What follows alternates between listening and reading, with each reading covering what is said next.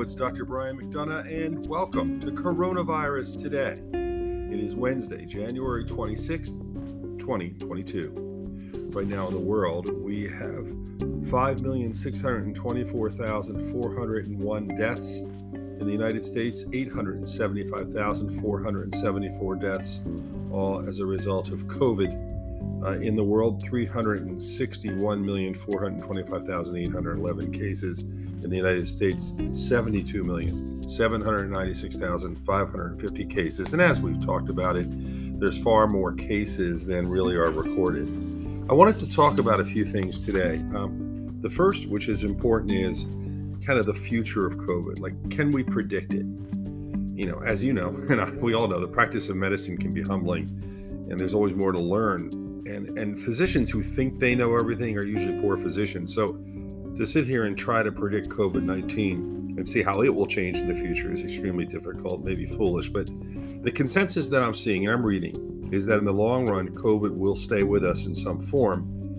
Hopefully, yearly vaccines will be readily, readily available, as will oral therapy. I think that's what we're going to do. We're going to have the vaccines and oral therapy, and we're kind of approach it the way we do with the flu. Essentially, get the flu shot. If you get sick, you have medications to help you.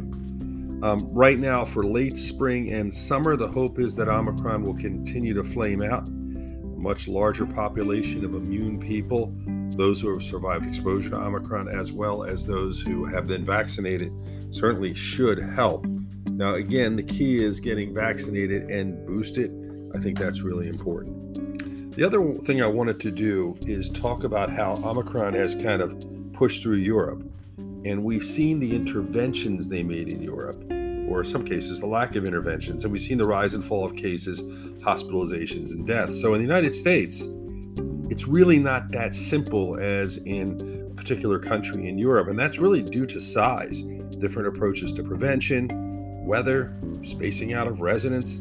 So at the present time, when we look at what's going on, for those of you listening around the country, much of the Northeast appears to have been through the worst of the Omicron surge. But if you take a trip, let's say from the Northeast to Georgia or South Carolina, it's like going back a few months in time as cases and hospitalizations surge.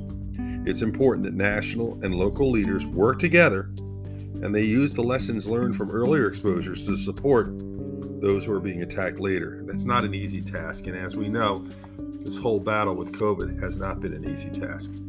A couple program notes. Um, as promised, I'm going to continue with coronavirus today on a semi regular basis, at this point, usually about weekly, until we get to the end of the pandemic. I do not want to give up on this. It's important we continue to educate, especially when there's something new that we need to talk about. Um, on YouTube, I have a doctor in the pandemic. That channel also was getting down to about one per week.